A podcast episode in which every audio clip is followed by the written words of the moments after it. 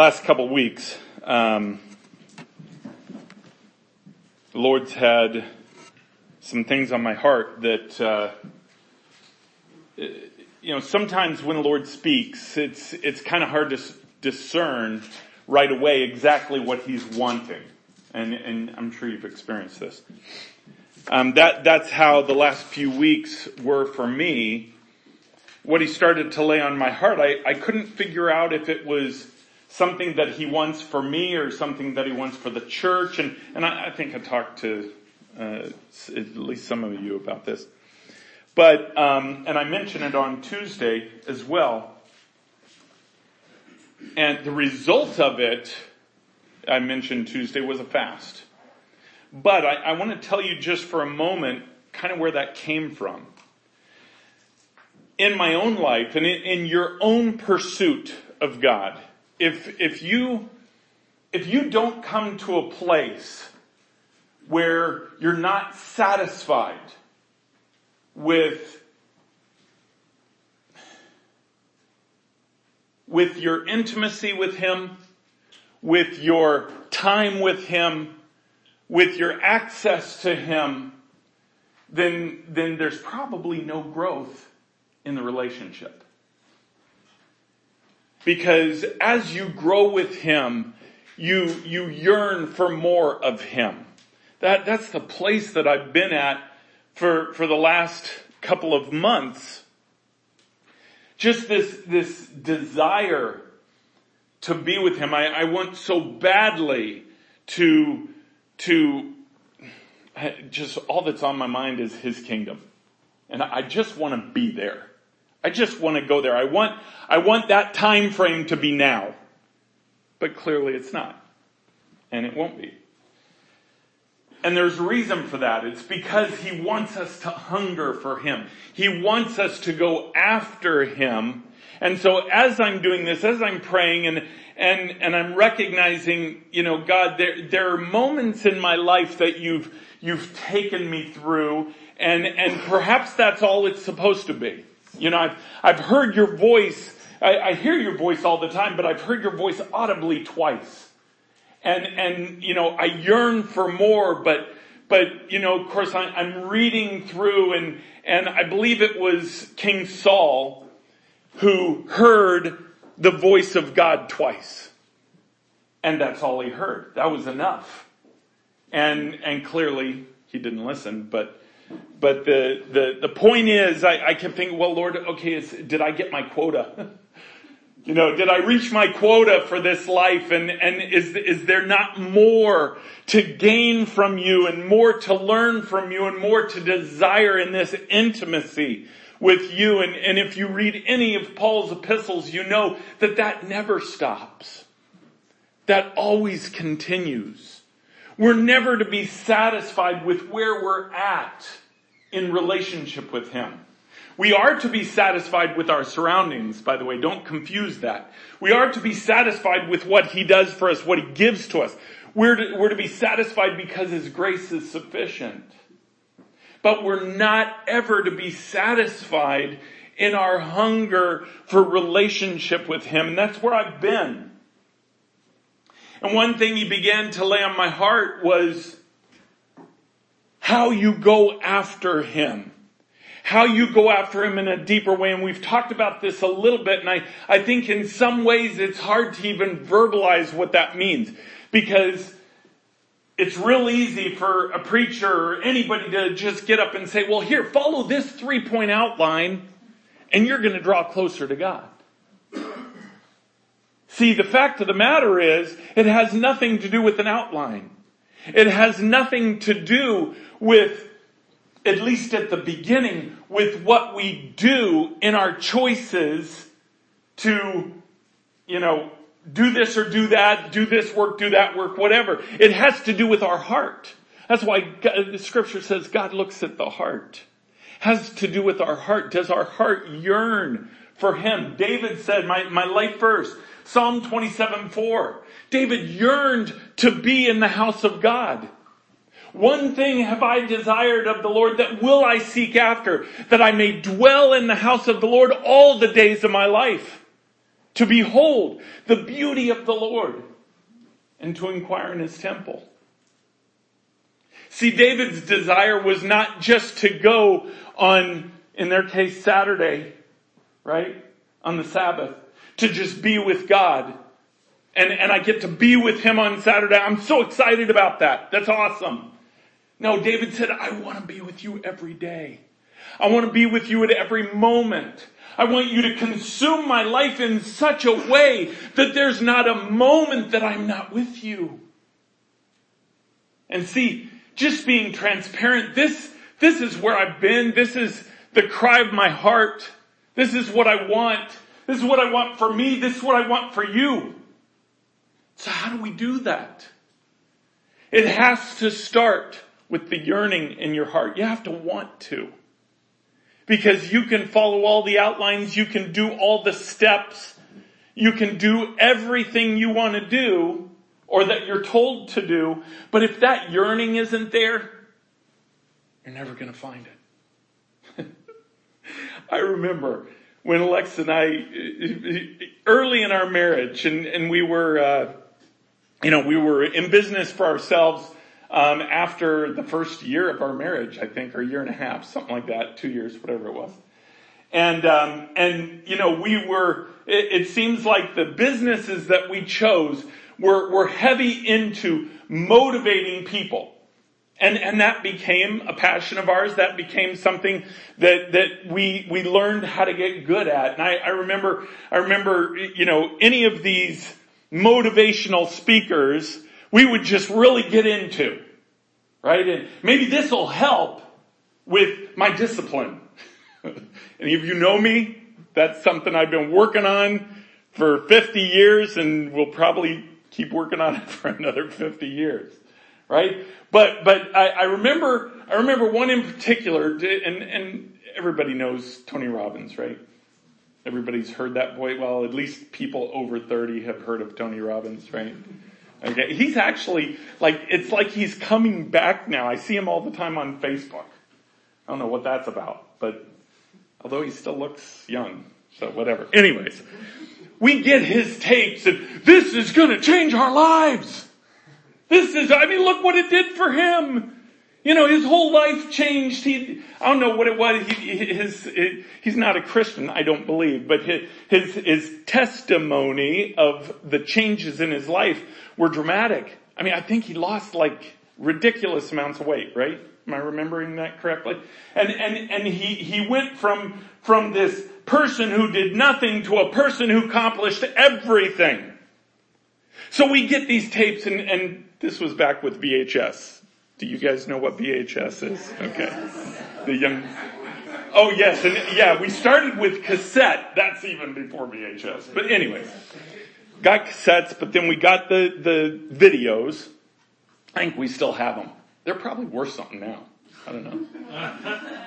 But you watch these things and the information is so good. It's so good.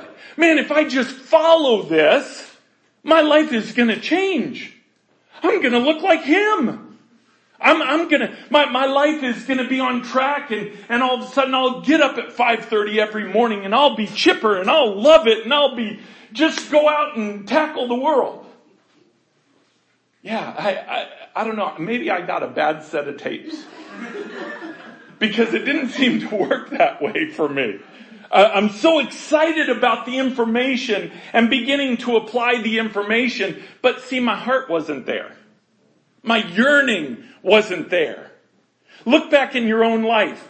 Look at the things that you have done versus what you wanted to do and did not accomplish. Is the difference that the yearning was there? Right? We, we say that to, to young people all the time. If you really want this and go after it, you'll get it. It's because it has to start with a yearning. See, a relationship with Jesus Christ, it has to start with a yearning.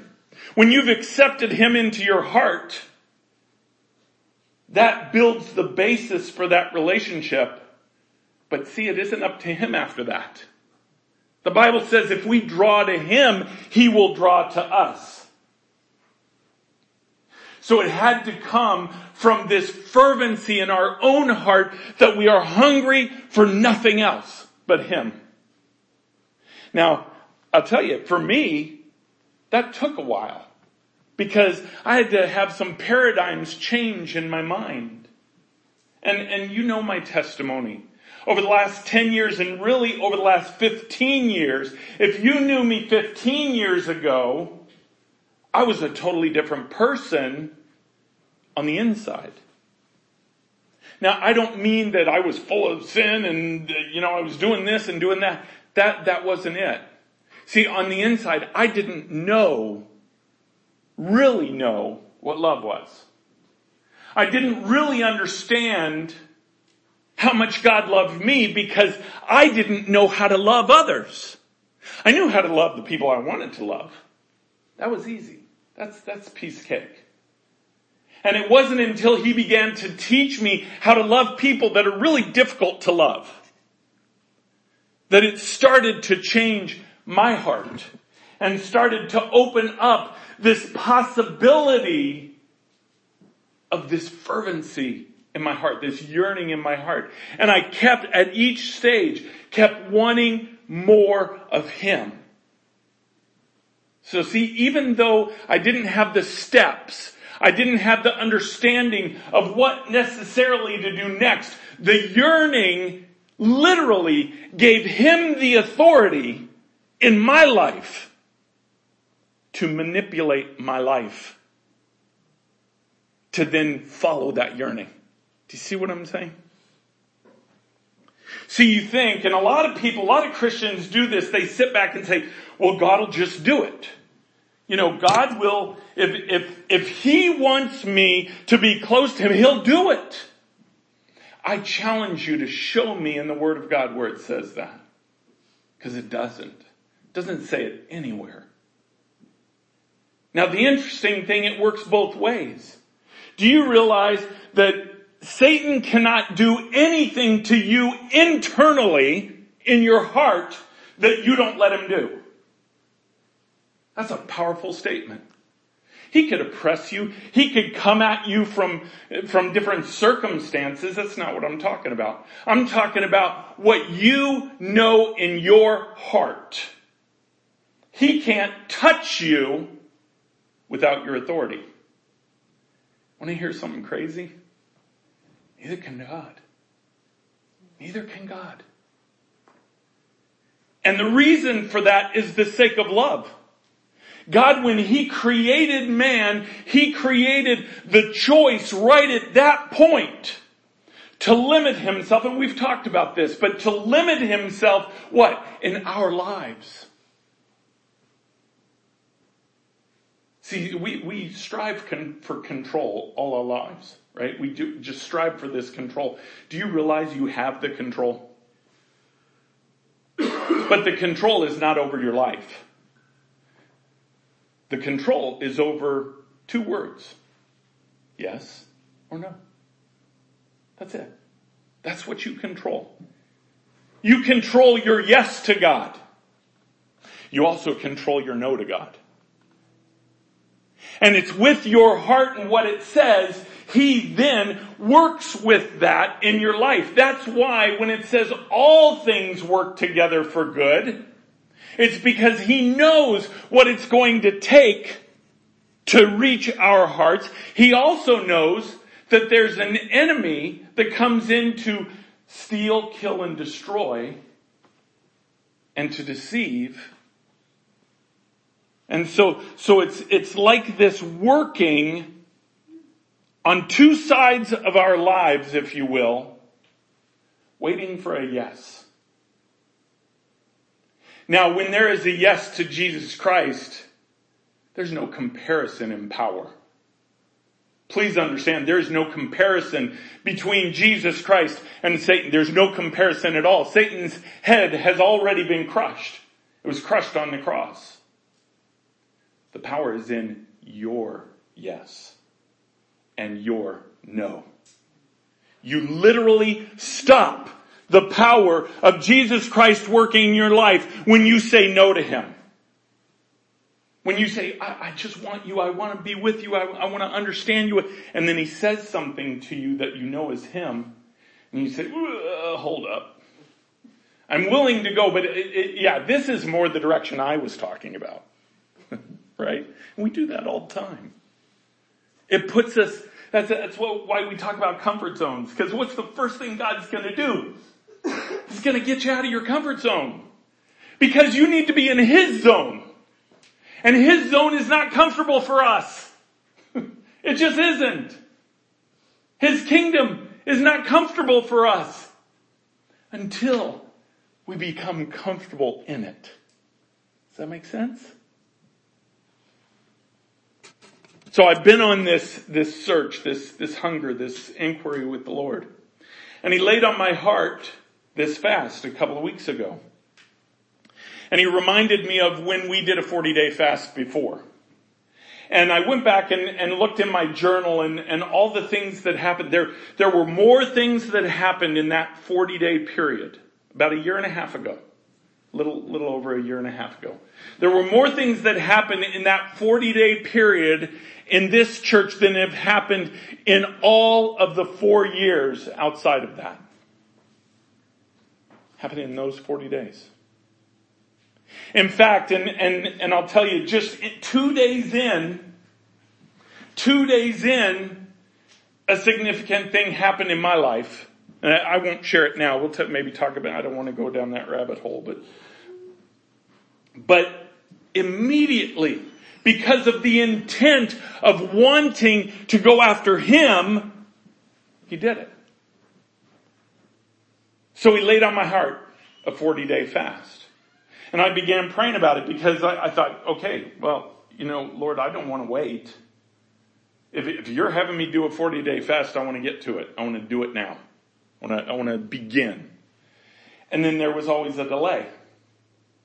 And, and what I, I kept asking him is, Lord, is this supposed to be the church? Is this supposed to be something more than me? And, and his eventual answer, which I announced on Tuesday, so that's when he told me, was, was yes. This is to be offered to the church. This is to be offered to those who have that same yearning, who have that same desire, that same want to go after Him, to go after His presence in your life at a different level, at a new level. Because it's not just what we consume ourselves. It's literally what we give Him availability to use. More giftings broke out in that 40 days than in any other time for us. And there's a reason for that. And, and the reason isn't because, well, we gave up food, or we gave up this, or we gave up that. The reason was because we yearned for Him. We yearned for Him. So just to, just to kind of give you a quick layout of, of what this is going to look, look like for the next four Sundays, and, and he hasn't told me any of this yet. I just know that this was what I was supposed to put up here. go deep. And for any of you who, who have trouble going underwater, just take a breath when you look at it. Don't, don't let it bother you if you're claustrophobic, but, but in the next four weeks, we're going to talk about this idea of what it means to go deep. What does it mean to pursue Him with a yearning, with a desire that you want Him over anything else? What does that mean? And, and by the way, for your calendars, the, the 40 day fast, um, we're gonna, we're gonna get through Mother's Day. And as a matter of fact, it. whoops, oh, stink, I just hit the wrong thing. Um, and it is going to begin, as a matter of fact, the day after Mother's Day, which is the 14th of May. That will give us four Sundays to talk about it. Is that your birthday? Yeah. You could start in the evening. I mean, unless you really want Jesus bad. I'm totally kidding. I'm totally kidding. no, I, I just felt it was really important to get past my birthday. Oh, so. no. no, no, no, no. Uh, I, I'll tell you why the timing worked out the way it did. Because it had nothing to do with birthdays, had nothing to do with any celebrations like that. Had to do with creation. And, and the only thing the Lord told me is this needs to happen before creation. Can't even tell you why. I don't know why. Except that he wants this to happen before creation. So, so if we begin on the 14th, then we end the Friday uh, before creation, which is the 22nd. And I, I figured that gives us a couple days of getting strength back for the team that goes down and sets up all the tents. okay. So I just wanted to mention that so you have, you have the dates, but we're gonna, we're gonna be talking about this over the next few weeks and, and really what it's about. And, and so I, I was asking Lord, okay, all right. So we'll, we'll be talking about what, what in the world do you want me to say? We, we've preached, you know, we've talked about, about fasting. We've talked about, uh, you know, what this means and, but what do you want me to do? And he said, he said, I want you to go to Daniel, Daniel chapter nine. Now, anybody here familiar with the book of Daniel? Especially the last half of Daniel. Okay, Daniel is a very prophetic book.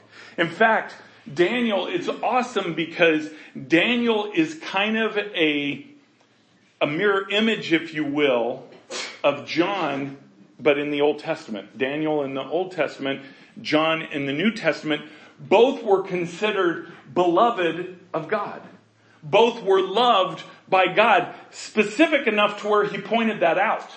All the other disciples called John, well, he, that's the one that Jesus loves.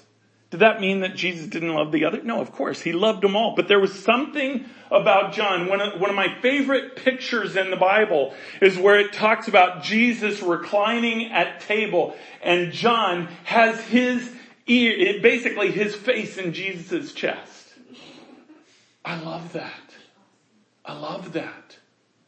See, today that would be weird. it would be weird, but I love that. I want that. If Jesus was here, that's what I would want. I would want for him to know that I don't care about anything external. I just want him. Well, see, Daniel's the same way in the Old Testament. Daniel was beloved. He, he was loved by God, but he lived during a very unique time period. He lived during a very difficult time for Israel. They, they were in captivity. And, and basically what Jesus told me to do in, in terms of going to Daniel chapter 9, I'm thinking, okay, prophecy. What, what does prophecy have to do with anything? And, and he said, no, go and begin to read. And so I want you to turn to Daniel chapter 9. And, and by the way, chapter 9 at the end is, is one of the most famous chapters in the Bible in terms of prophecy. It literally, you ever hear the, the term 70 weeks of Daniel? Anybody? Okay, we really need to have a prophecy class here, people. the 70 weeks of Daniel laid out what the entire future from Daniel on was. Okay? And, and I'm not going to get into that, but it's, it's a, it's an amazing study. There's 69 weeks which have already happened, and then there's this gap. There's this gap that you don't understand when you begin to read it, but when you begin to understand it, the gap is literally what we're in now because it is the focus on the Gentiles. See, that focus happened as soon as Jesus Christ rose from the grave and went to heaven. The focus became on the church, on the bride. Right? That's been the case for the last 2,000 years. There will come a point where the focus goes back on Israel.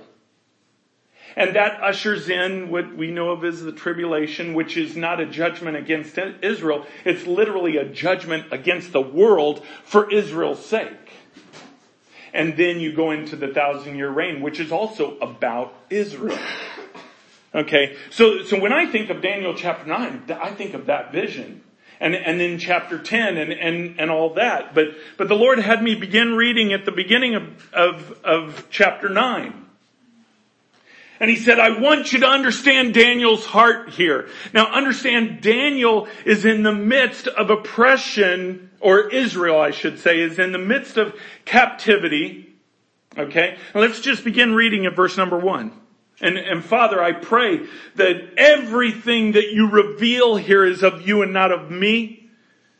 God, show us this pathway to intimacy, this, this fulfillment of a yearning heart to come hard after you.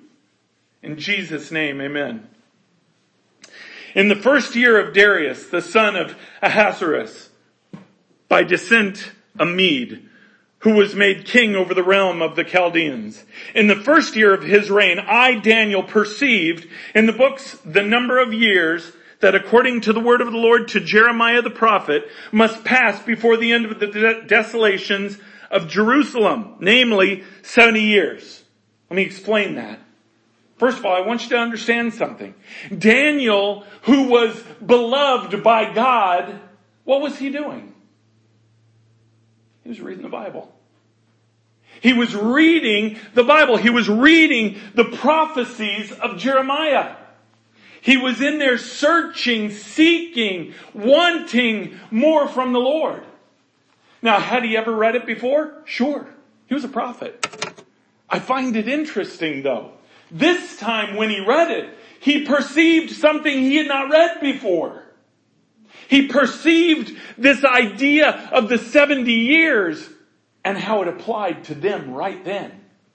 And this was about the 67th year of that. So if you can kind of place in your mind where Daniel's at, this is, they've been, they've been in captivity up till now about 67 years. Daniel's reading from the prophet, um, reading, reading the Bible from the prophet Jeremiah that this will last 70 years. So what's he thinking? Okay, we got three more years. We got three more years and this thing's over. Right? The captivity is over. Jerusalem will be set free. The temple will be rebuilt. All these things will be done. So what does he do? Does he go and have a celebration? Yes, three years. I can last three years. I can do it. No, that's not what he does. See, because his heart breaks. His heart breaks for his nation. His heart breaks for a nation that has turned from the Lord. His heart breaks for a nation that, that because of captivity and, and their forefathers before that have not understood this idea of relationship. This idea of believing the Father's words and what he says. So, so what does Daniel do? Daniel goes to prayer. Verse three, then I turned my face to the Lord God, seeking him by prayer and pleas for mercy with fasting and sackcloth and ashes. Just want to point out, have you ever been there? See, that's where I'm at right now. I believe that's where we're at as a church. We cry out every night on the prayer call.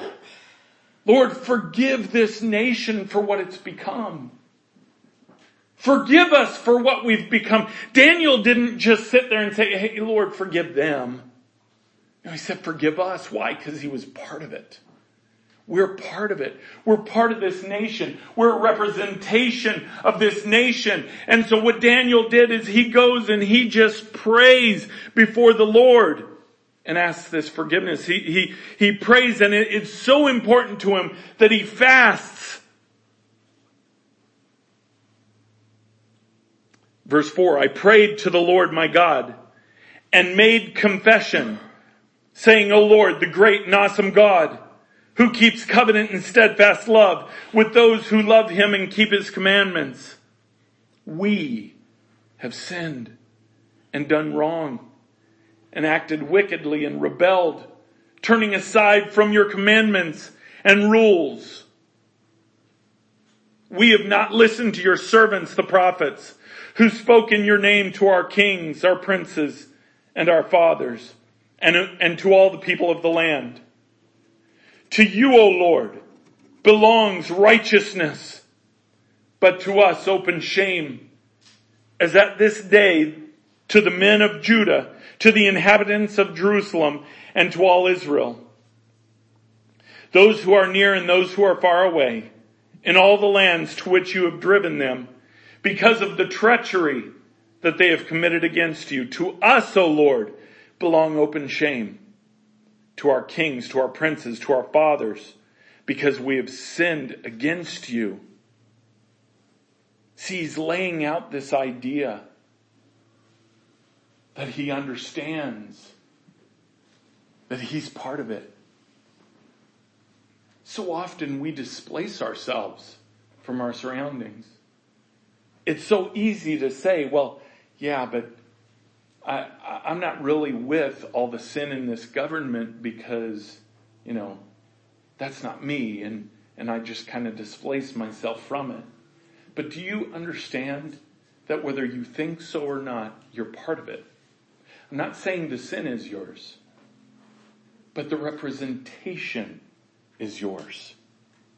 How we're represented to the world, how we're represented to others has everything to do with who we are. See, that obligates us just like it obligated Daniel. See, read Daniel's life. Do you think Daniel was a part of that? Well, no, much of it happened before he was born.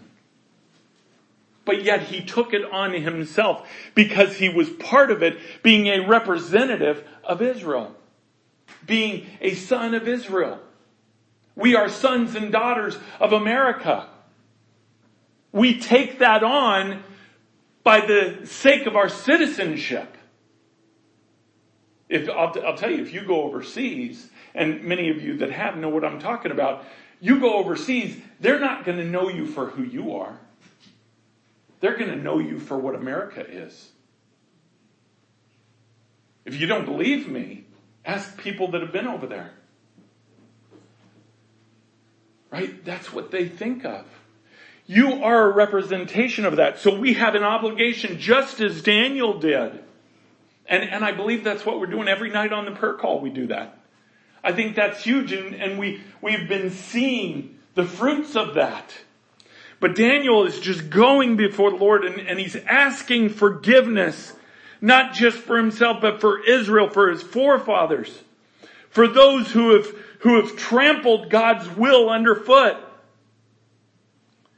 Then he said, then he, he shifts it a little bit in verse 9. He says, to the Lord our God belong mercy and forgiveness for we have rebelled against him and have not obeyed the voice of the Lord our God by walking in his laws, which he set before us by his servants and prophets. All Israel has transgressed your law and turned aside, refusing to obey your voice and the curse and oath that are written in the law of Moses, the servant of God, have been poured out upon us because we have sinned against him. He has confirmed his words, which he spoke against us and against our rulers who ruled us by bringing upon us a great calamity. This time that they've been under oppression.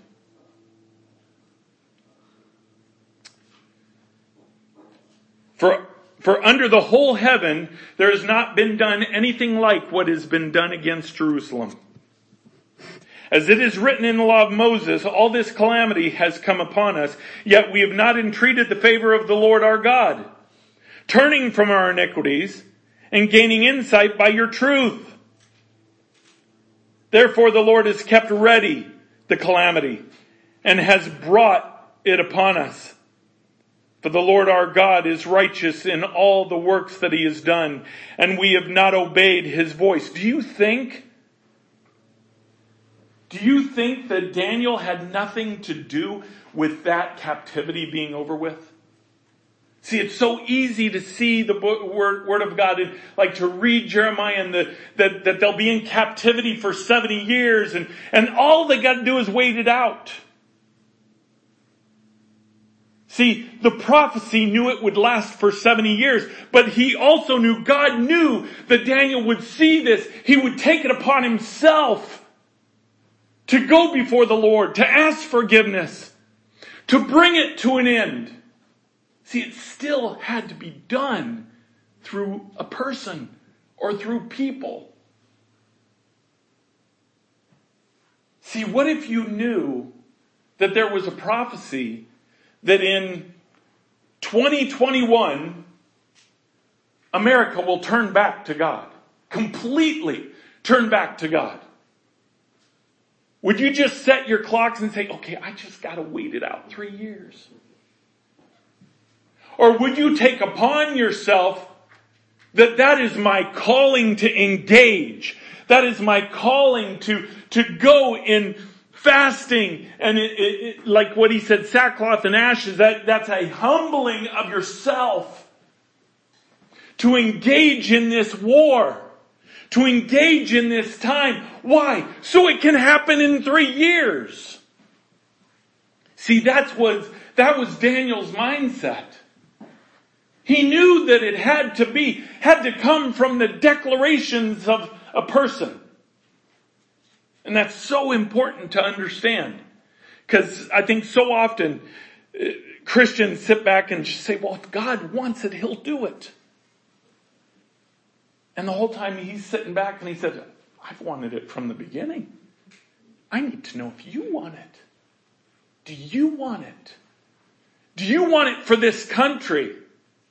Do you want it for your life? We wonder why he doesn't bring change in our life because we're focused so much on circumstances. We think if he changes our circumstances, well, that's his favor. Now I have a job I like. Now I have friends I like. You know, now I have a really cool red truck. Which by the way, that, that, that is something God works out. Okay, I'm just saying.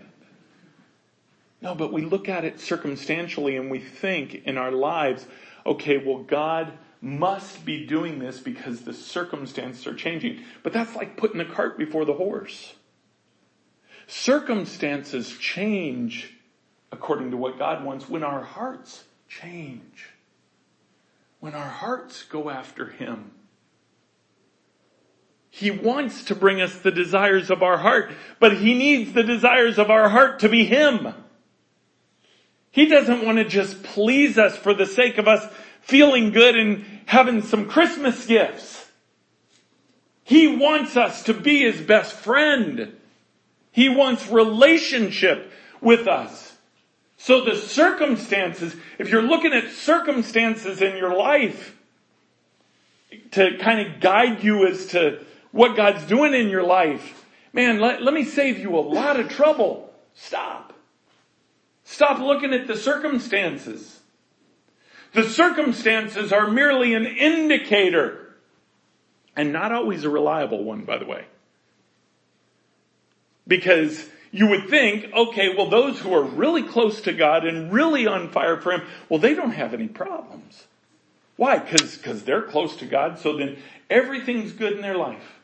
They're not sick, they don't have issues, they have a cool red truck, right? All these things. It couldn't be more opposite of that. See, because then we talked about this a few weeks ago, Jesus is looking at this from a whole different perspective. He's looking at this for when we are with Him one day. And, and he says, I've, he, he says, they need, they're here right now. He, he's looking at me, he said, Greg's here right now. Here's where I need Greg to be. Because see, I have a plan for him for eternity. I have a position for him for eternity. And he's told me back here where he's at that he wants my will. Okay, so I gotta figure out how to get him to here. And, and those circumstances aren't just for, well, let's just bless him. Let's just bring him all the good things that he wants. This is what drives me nuts about some of the preachers that, that do this health and wealth gospel thing. I mean, please, the Word of God doesn't say that. He promises health. He promises wealth. He promises the good gifts of God. Don't apply the timing to it though. That's something we do.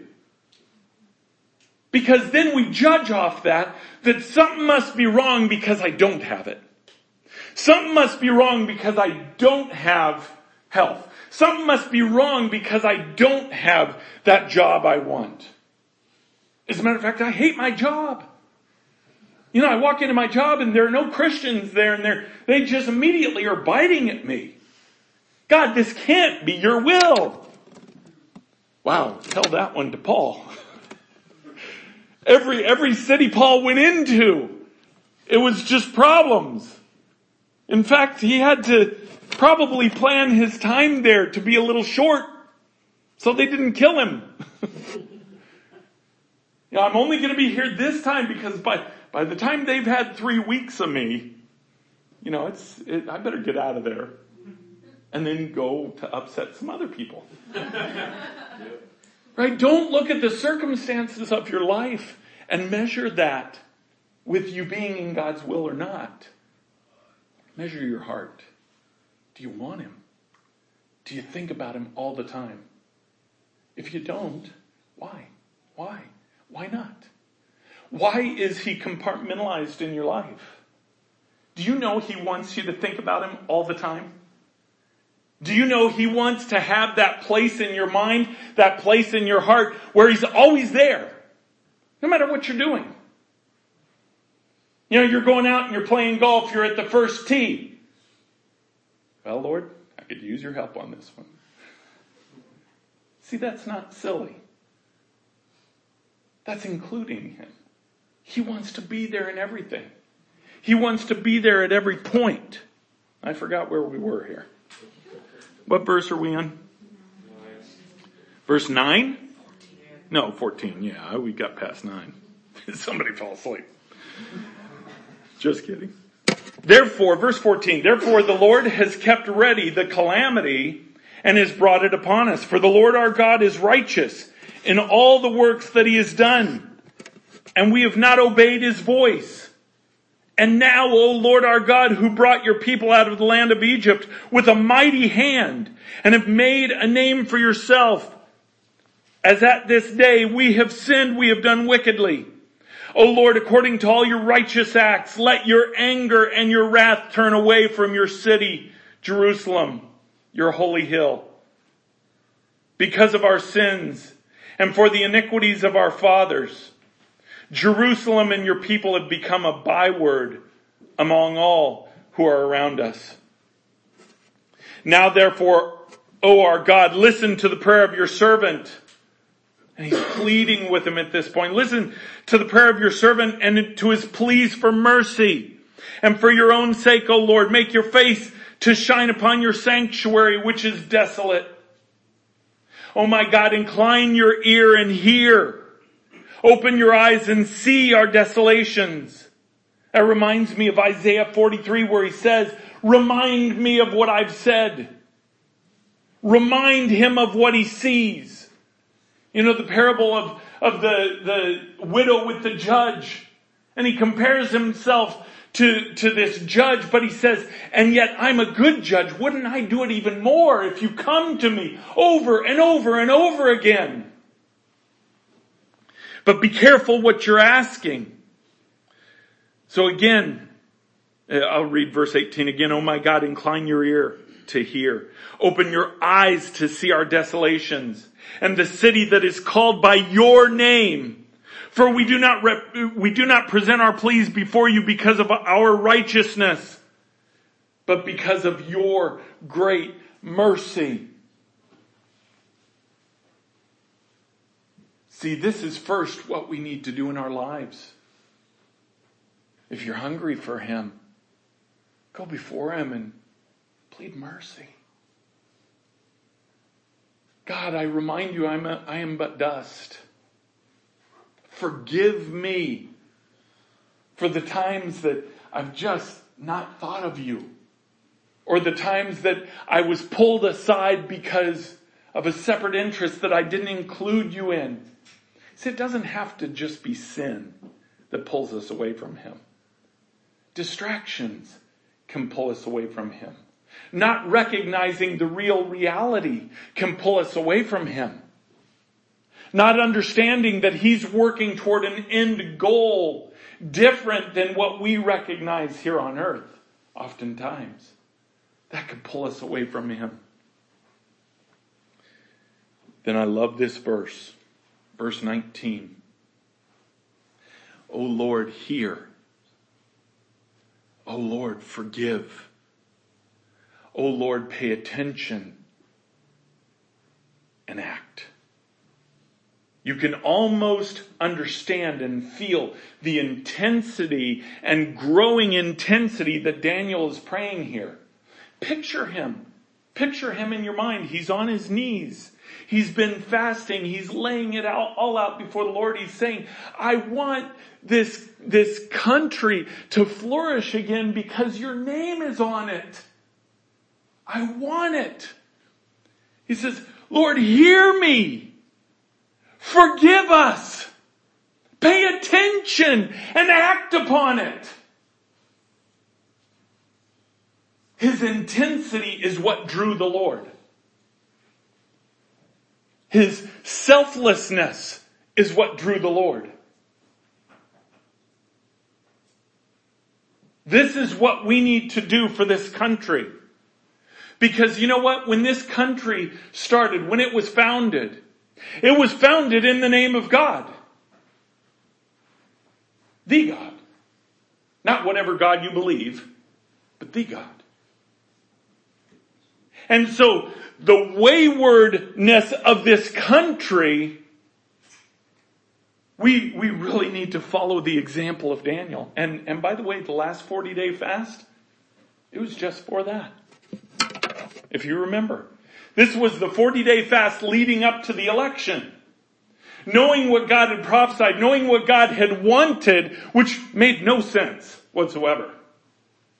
I mean, it, it, it, was, it was easy to accept, or at least easier to accept, because the, alter, the alternative to me was absolutely frightening. Didn't mean it was super easy to ingest all of that. So what did we do? We went before the Lord and we said, Lord, this is your country. Lord, this is your country. It was founded on you, founded on your principles. Take it back.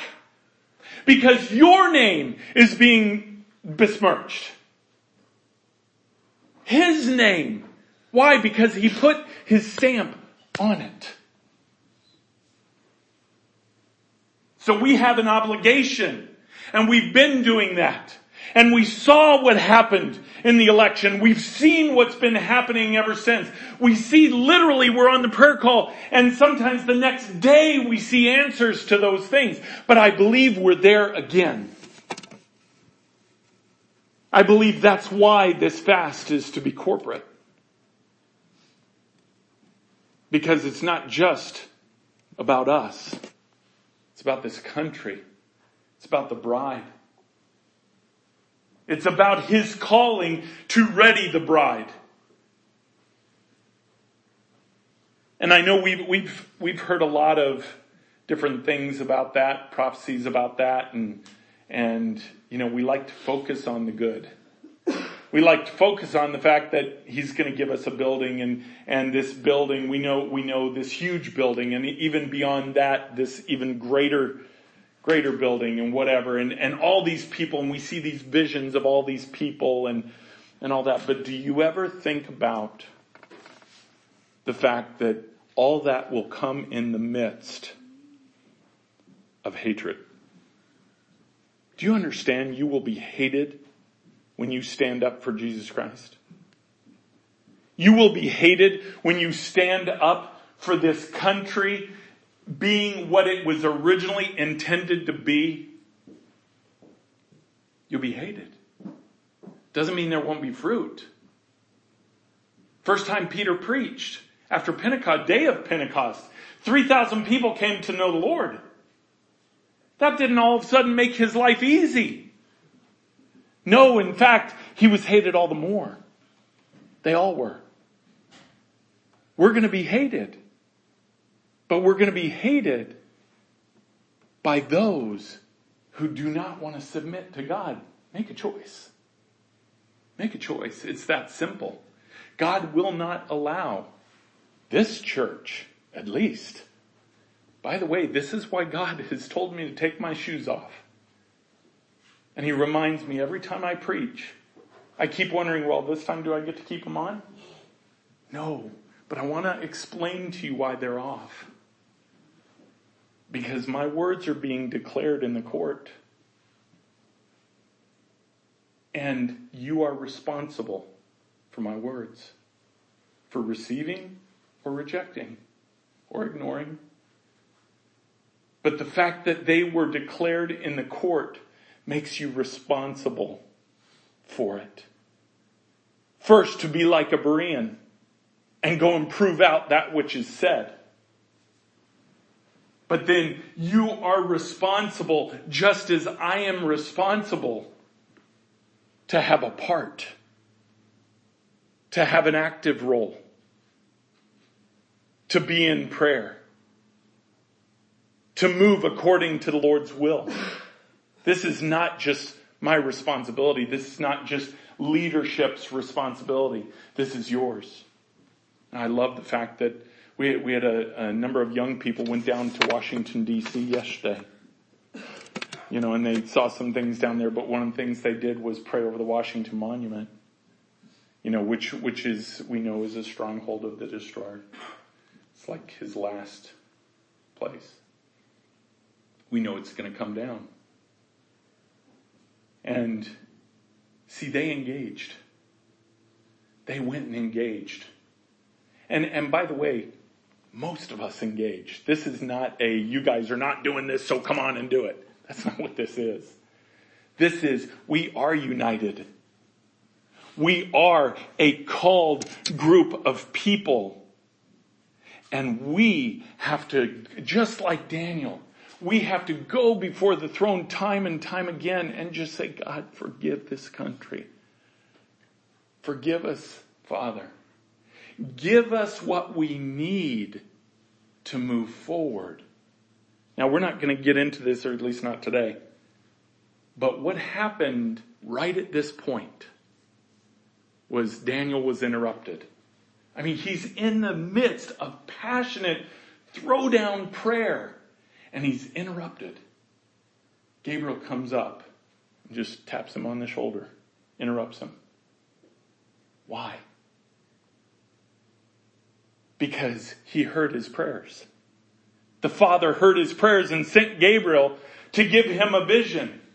And right after this, he gave him one of the most profound visions of the rest of time. See, if we want what the Lord wants for us, we've got to be on our knees. If we want what the Lord wants for us as a church, if you want what the Lord has for you individually, you have got to be in prayer with Him. And it's not just some 10 minute thing you do in the morning. Prayer is something you do not stop. Flip it. 10 minutes you're not with Him. How's that? And I would suggest don't even do that. Be with him the entire time. I want to encourage you to be on, on the prayer call. It's, it's interesting to me because I notice when I don't talk about it a lot up here, it starts to drop off. Corey, am I right? Yeah. I mean, there, there have been a lot of times lately where, where just the other night we had five people on there, which is enough to pray, and that was good because we usually have five prayers but engage in it.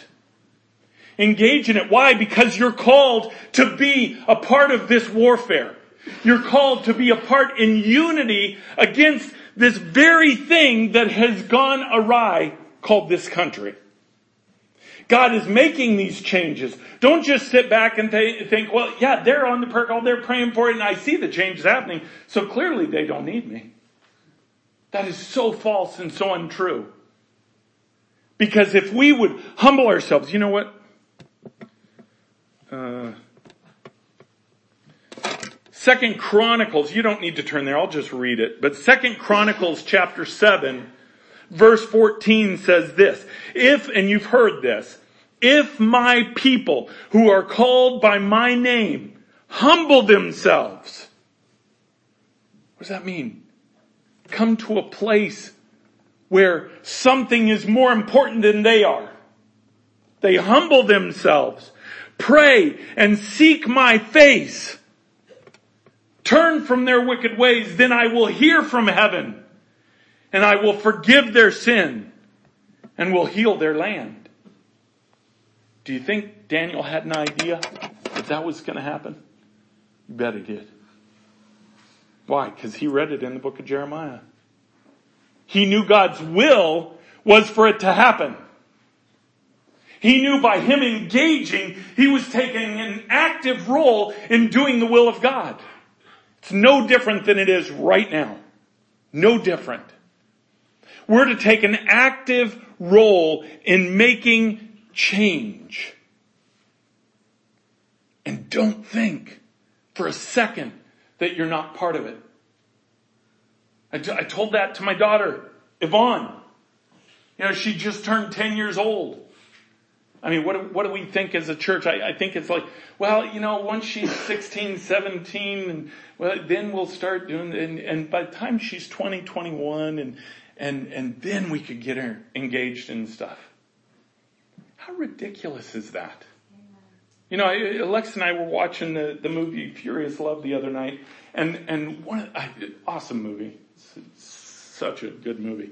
But in the movie, there's this guy who is in Indonesia, and he's a pastor in Indonesia of just this incredibly huge church, which is really amazing because Indonesia is the, the uh, largest Muslim nation in the world. And here he has this, this church there of about 30,000 people. He said something that, that just is an eye opener to me. You know, he said, he said, so often we, we forget about the youth. We don't put the responsibility on them that, that they, one, can handle and two, need. Right? And he, he's showing these pictures of, he, he said, we have, we have the, I can't remember if he called it Sunday school or if he called it small groups, small groups. He said, we have small groups of all ages. And he said, he said, we have small groups of your five and six year olds that are being led by an eight year old. How extraordinary is that? You know, I, I would imagine we, we probably wouldn't put our eight year olds in charge of much of anything. Can't get, you can't even get them to clean their room. Why? It's because we limit them. God doesn't limit them. I mean, do you know David was called to be king when he was 15? It's when he, he, he's, he's, he kills Goliath at 15. 15 years old. I, I, I know so many 15 year olds can't even get their life together, let alone go kill a giant. Go change literally the world at 15. And, and yet we don't seem to think that our young people can do much anything. Uh, I shouldn't even say we. Because, because, I mean, we do put a lot into our young people. It's just, we wait till they're through high school. Sorry. Are you looking at me funny? I love Ariel. I did not mean that. I said that actually because you looked at me like that. Do you believe that God can do amazing things with every life? Yeah, He can. He does. He wants to. We're the only ones that limit Him. The only one that limits God in your life is you. Your only desire has to be Him. You want change to come in your life. It has to come from this desire. You have to cry out to Him, Oh Lord, hear. Oh Lord, forgive. Lord, pay attention and act. And He will. Let's pray. Heavenly Father, Lord, we love you. We thank you and we praise you, God, because you are Almighty God. You are good. And Lord, I pray that as we begin this process of understanding what you want in this fast, of understanding what you want in the next couple of weeks in preparation, God, I pray that you speak to our hearts. I pray that you reveal not what you want, but reveal the status of our yearning. The status of where we're at in wanting you. Do, do we look at our lives and see ourselves like Daniel? Where he saw what you wanted. In, in your word, he saw what you wanted for Israel and that's not what was going on at the time. And so he took it upon himself to go after you, to ask forgiveness, to ask you to hear, to ask you to pay attention and to ask you to act and acting is what you did. Three years later, Father, you turned it around. This unbelievably impossible thing that you did, that you then did through Cyrus. So Father, I pray that you reveal over the next couple of weeks as we come up to this fast what this means for us individually, what this means for us as a church, what this means for us as a country, and for us as your bride. We love you, Lord, in Jesus' name. Amen.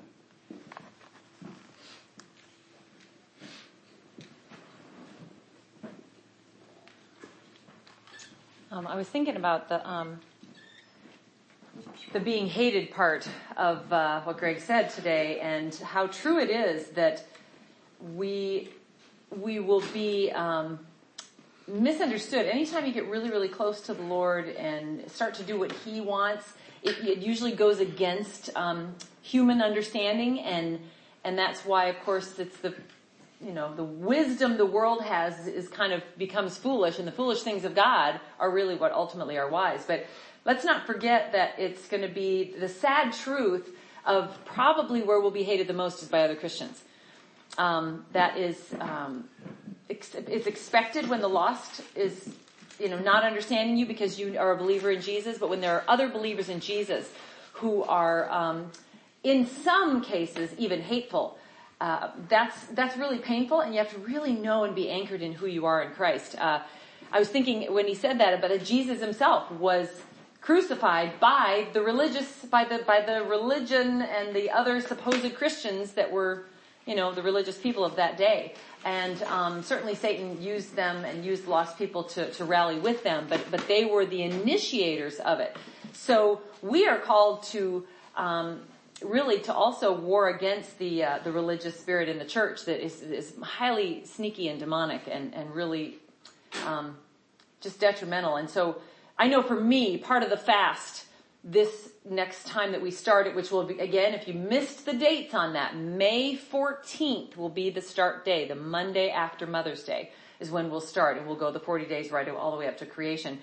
Um, but I know I'm going to be praying a lot about the the church, the the bride, and really seeing um, God bring some breakthrough, bring some accountability. You know, to hear of to hear of a church, and it, and it's it's an all too common story. Um, in fact, the story recently that I heard mirrored a story that we had heard 20 years ago um, from some friends of ours. That a pastor uh, a, a, pastor of a church ended up um, having an affair and going away with a, with the secretary.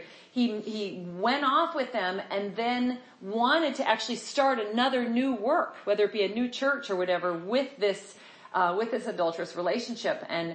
Um, and and just the deception that and, and the lack of accountability. And the same story that I heard about recently in that was identical to so many years ago. And you just hear it all over where people are um, you know, becoming deceived and, and becoming lost in the, the religion of just the program and the, and the world view of what religion is rather than in the purity of Christ. Because he will always uh, keep us walking in step with him and protect us from these temptations. He'll always make a way for us to escape. But when we start going in our own path, that's when we get into trouble. And it's just heartbreaking. It's heartbreaking. And God loves every one of those people, but there are consequences, dire consequences when those things happen. So there's so much to pray for. And I want to encourage you right now, please pray about the upcoming fast. Don't just think that, okay, well fine, I don't have to think about it till May 13th or maybe the day before.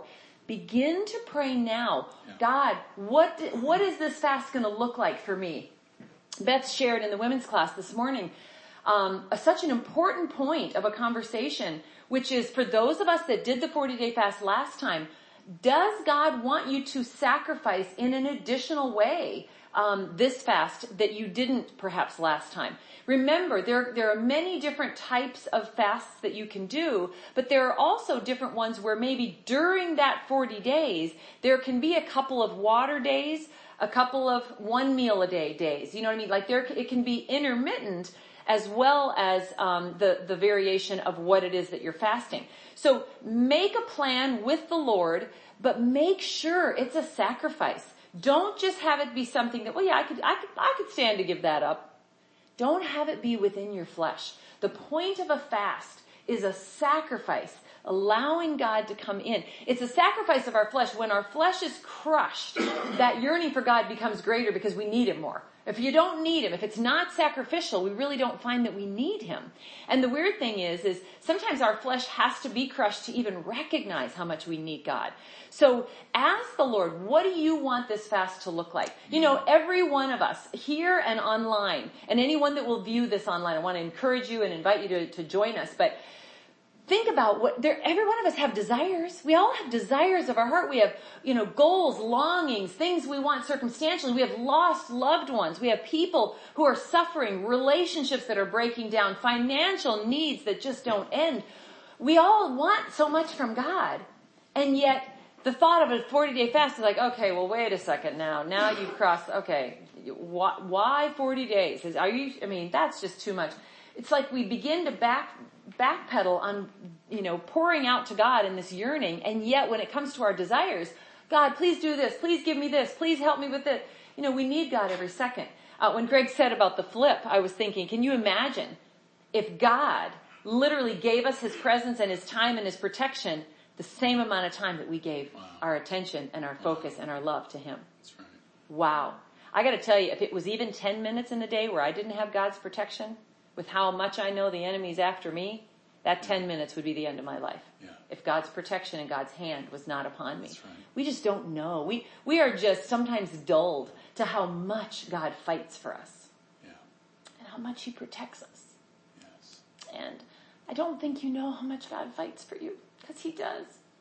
He fights for you every single day to just take your breath in every new morning and do, and, and He yearns for you to do what He wants you to do because He wants to bless you. He loves us. Yes. He loves us so much. So this is, um, it may seem daunting to think of 40 days without things that we love in our flesh. But boy, how could we not give God our everything when He's given everything for us? So I hope that you'll pray about that and begin to um, ask God what it looks like and the victory, the breakthrough. I mean, the things, the longings of your hearts, the family members, the people, the mountains that seem immovable. What victory could be had from this 40 day fast? It'll blow your minds. He is the God of the exceeding abundantly above. And um, again, we only limit Him. And so this 40 days is to say, God, tear down the things in my life that limit you because I want it all. I want everything that you have for me. I hope that's the desire of your heart. And uh, I want to encourage you to do that. And I'm going to let Greg talk about creation this year.